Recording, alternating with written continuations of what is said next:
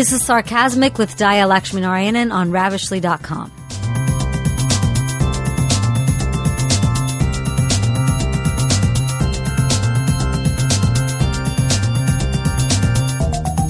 Welcome to Sarcasmic. Uh, we are talking about the pay gap and negotiating today on the episode. I have a personal connection to this, having negotiated my salary many times, having felt like I was not being paid what I wor- what I was worth, but also uh, having strong women in my family who are very good negotiators. Uh, when my grandmother came to the United States to live with us, we watched Prices Right together. And she loved Bob Barker. She, uh, she's passed away now, but she had such a huge crush on Bob Barker, so we would watch it all the time. The thing that she didn't understand about The Price is Right is how an entire show could be based on items having a fixed price. She was like, um, they should ask, you know, a lot less for the soap. I mean, laundry detergent for that. So uh, that culturally has been something that nobody, no, none of the previous generations of my family have ever understood that you should pay the price that someone says it's worth. Uh, I think one of the people who is really, really good at this is my mother. Uh, she said that she had to get really good at negotiating when she became a mom because I would never eat and she would have to trick me by showing me things like cartoons or the moon or some flashy object and then get me to sit down and finish my food. And she said that uh, I was a really smart kid, and so she had to sort of invent things to keep up with me. I think she's flattering me. I think it was an excuse for her to just uh, uh, lie and deceive me. But uh, she also um, grew up in a large Indian family in India where uh, everyone had their own chores. So she'd be like, okay, I've got laundry duty and you've got this other thing. You know, why don't we swap? And when the swapping would occur, she'd be like, oh, I never said I would do the thing that you swapped me for. So she got really good at that. She had uh, a particularly good experience with the stainless steel man and uh, he's a very specific individual who has his wares of stainless steel in the town my mom grew up in India. And she would go to Stainless Steel Man with a sari that she'd worn and be like, So, what can I get for this sari? And he'd pull out a spoon, a stainless steel spoon. And she'd be like, No, no, I, I'm not going to accept this spoon. I can get, I can get something much better from stainless steel man number two down the street. And then he'd pull out a ladle. She's like, whatever. No, I could just give this sari away to someone and it's worth my, worth my time and my effort. What else you got? And then he'd bring out a stainless steel bowl and she'd be like, well, that's, that's not good enough either. And finally, this, this is what she was after. The stainless steel box with lid. And when that came out, then she's like, all right, we, we've got a deal. My mother learned how to negotiate from her elders. So people would, uh, she would go with, you know, her grandmother who would say things like, hey, you know, you, you can't do this. We're going to go to someone else. And then the guy would be like, oh no, I'm getting my products from the north and they're superior. So there was a, a back and forth. Uh, vegetable vendor was a really important person. Rice vendor, uh, he would give my parents extra rice, kind of like a baker's dozen, except there's no donuts in India. Well, there used to not be. It's it's all rice. So, uh, and then my grandmother would say things like, "You should give us more rice because we have so many kids at home, and you're actually getting good karma by helping kids." And uh, but, see, I thought that was really, you know, a little guilt trippy but beautiful. But my mother told me that my grandmother would also put the rice in with water and ferment the rice and then add all these things to it. So she's actually like making her own moonshine of rice to give to rice vendor to get him a little drunk so they give her a good deal on rice.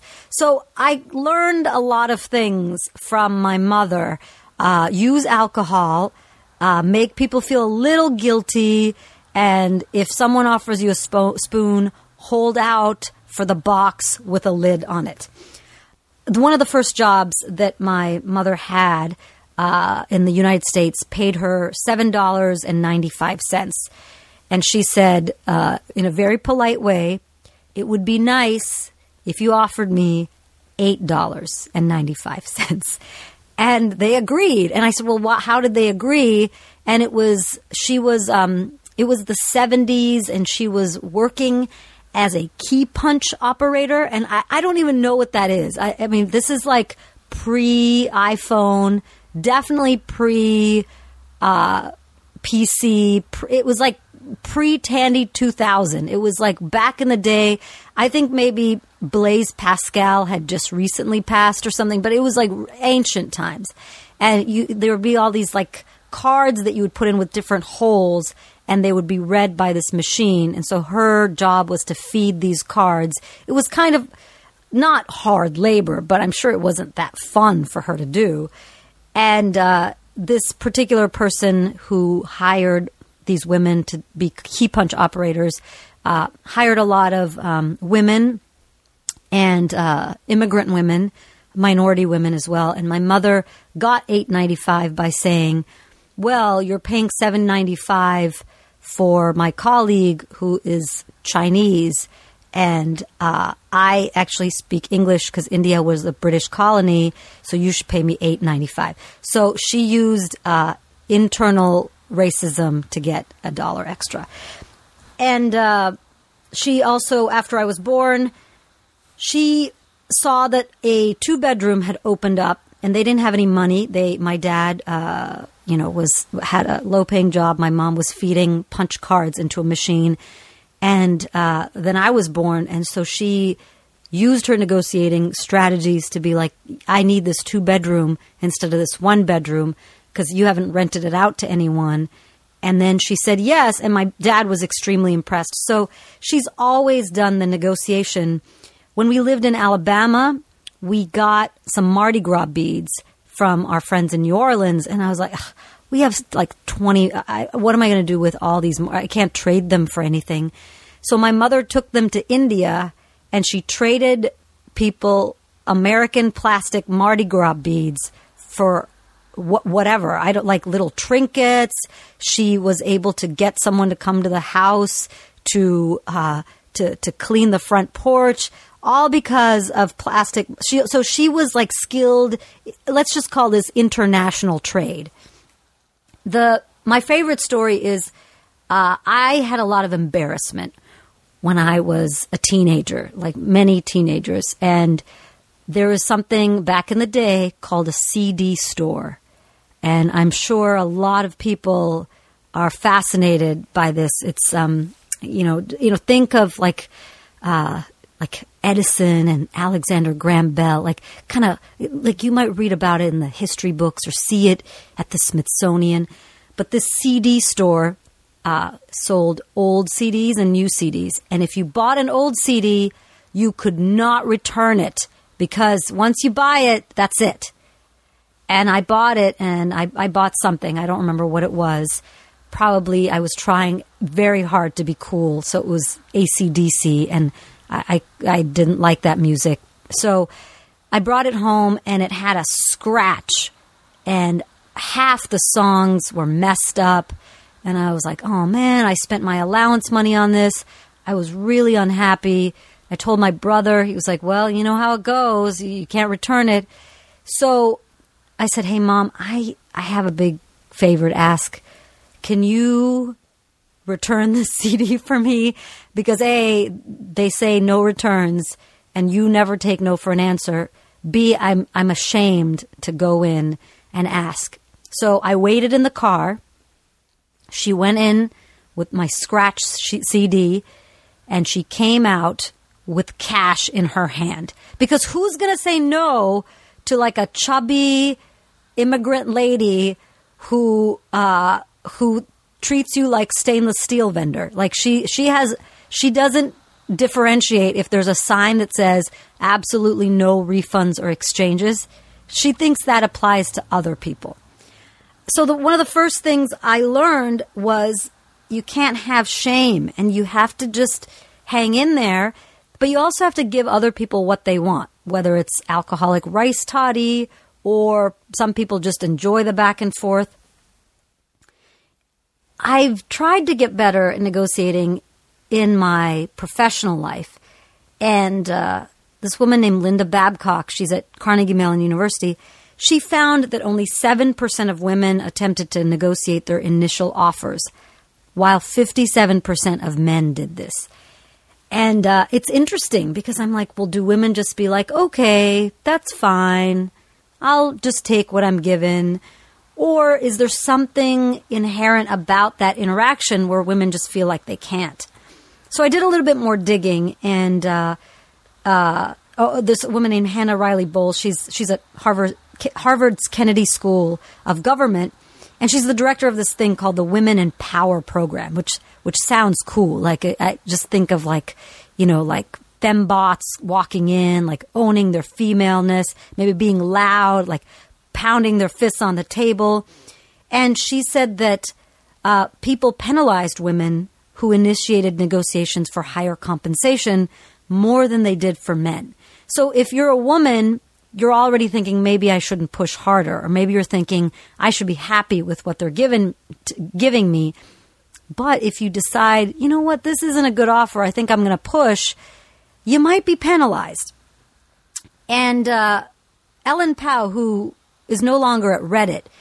When she got to Reddit, she decided to ban all salary negotiations as a CEO. She's like, we're not going to have anyone negotiating their salary, men or women. And uh, few people at Google have talked about this as well that it's better to determine what the job pays and then just interview people for that so that salary negotiations is just taken out of the picture because when we do that, then we don't have to do this thing where we have to go back and adjust everyone's salaries. And Mark Benioff, uh, CEO of Salesforce, just did that. He and Salesforce spent $3 million to bring the salaries of female employees up to the level of their male counterparts. Can you believe that? They went through every single person's salary and was like, well, you know, is what what about this job? How many women do we have? How many men do we have? Whoops, it looks like we're paying the women significantly less. He spent 3 million dollars having to do this, which which tells me that the pay gap between men and women is not a myth. And let me add, pay gap between men and women is something that a lot of people talk about. Just know that the pay gap for women of color is even huger. Uh, women over 40, the pay gap just gets huger and huger. So Benioff of Salesforce says, we can say we pay women the same that we pay men. We looked at every single salary. That's fascinating to me. That must have taken forever, but Benioff is someone who, who cares about the social impact of his company. Uh, you may remember that when Indiana came out with the their anti-gay policies, he pulled his employees out of Indiana or said we're not going to do business there. So it sometimes takes a CEO to say, you know what, we're not going to do this. But most companies, there's a back and forth. They're like the stainless steel vendor who is like, okay, I'm going to say this, they're going to say that, I'll do this. Maybe there's something about that back and forth that tells employers, wow, this person is going to be great at their job if they can push me and I can push them and we can have a back and forth. I saw a lot of people on the internet, on podcasts, on television, some on Fox News, saying that this pay gap between men and women is false. That when you normalize for things like union membership or if you uh, normalize for things like maybe women just don't uh, work in professions that pay a lot, like STEM or engineering or uh, other things that you know traditionally bring in more income, or maybe women work fewer hours because they're taking care of kids, or you know whatever. Women are lazy, whatever people are saying uh, there is mythology out there that maybe this pay gap is false. Maybe it doesn't really work. uh, I went to an organization called the AAUW, the American Association of University Women, uh, which which is kind of a funny anachronistic name. It's like well, we went to university, but they said um, the pay gap has barely budged in a decade, and at the current rate, the gap won't close for another hundred years. Uh, they say that women in every state in the United States experience the pay gap, but in in some states it's worse than others. This pay gap hurts women because now women have to struggle to pay off student loans. Men have to do that too, but when you're being paid less, it takes you longer to catch up. And it's almost the same across all occupations. There's there's some kind of interesting thoughts on this because the Washington Post uh, talked to the union that represents journalists, like journalists for the Wall Street Journal, Market Watch, and Barron's, and uh, they talked about Dow Jones, it was the parent company, and they said that they um, that male staffers with up to five years of experience earn on average 13.5% more than female staffers. So we can see this in journalism. Uh, you may remember a couple of years ago the Sony uh, leak where people could hear what, you know, people could read what people were saying and it was all gossipy and, you know, there was all this stuff. Well, part of that leak was when Jennifer Lawrence was being paid less in American Hustle than Bradley Cooper. I mean, at that point, I think Bradley Cooper, good looking man, very talented, but I think he did like a hangover movie maybe, but, and Jennifer Lawrence is this amazing actor who, it, in her own right, had box office hits. So we see this across the board. So, so women now have a couple choices. One, in salary negotiations, women can go hard. Be like a man. Lean in. You, you get it, girl. Ask for what you want. But the trade off, and a couple of studies have shown that when women act like that, people don't want to work with them. The offer could be pulled. You're perceived as not a team player. Uh, whereas there's not that penalty for men. So you could go in and try, but the risk is, you know, when people say, what's the worst that could happen? They say, no, no, no, no, it's not that. The worst that can happen is they rescind the offer. The worst that can happen is you join and they give you that salary, but people talk behind your back or like, well, she's kind of tough. Uh, she's difficult. She's kind of a prima donna. She asks a lot of things. So that's one. Uh, the second thing is that women could just be happy with what's offered to them and just hope and pray that it's fair and they're paying, being paid the same as their male counterparts, which many, many studies and statistics show that this is not the case. And, uh, and it might be one of those things where it's hard to explain. It's like sexism, racism, transphobia, homophobia, anything like that. You know it, you feel it, and then yet people say, well, you know what, the, the that gap is just overstated. I, I think it's really happening, and we'll see more and more that there's some implicit bias around women asking for what they're worth.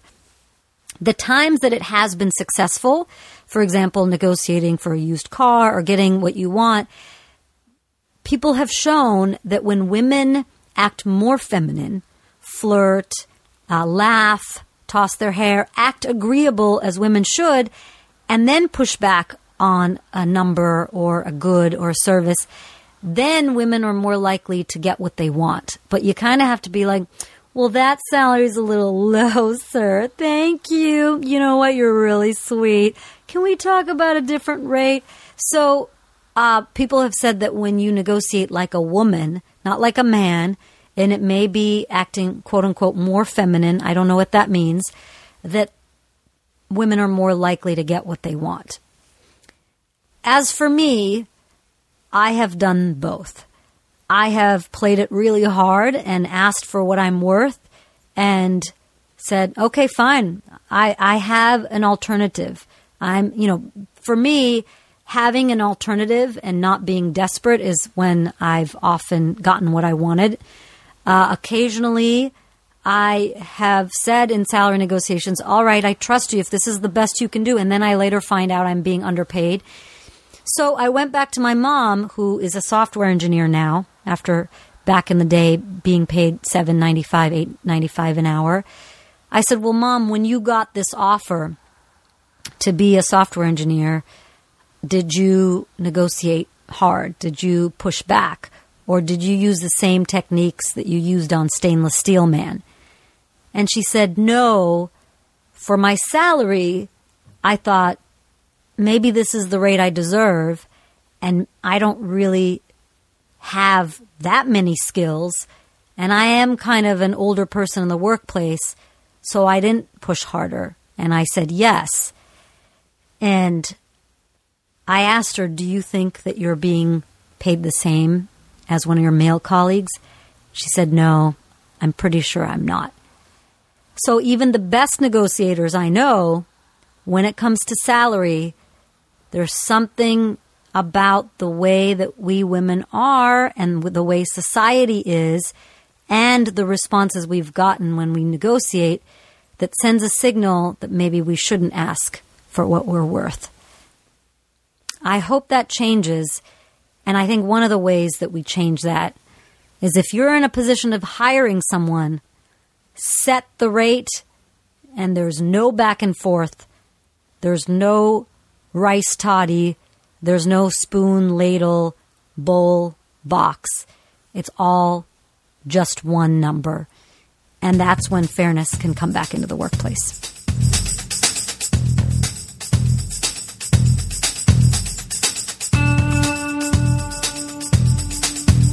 This has been Sarcasmic with Daya Lakshminarayanan on ravishly.com. Thank you for listening. Please subscribe on SoundCloud or iTunes.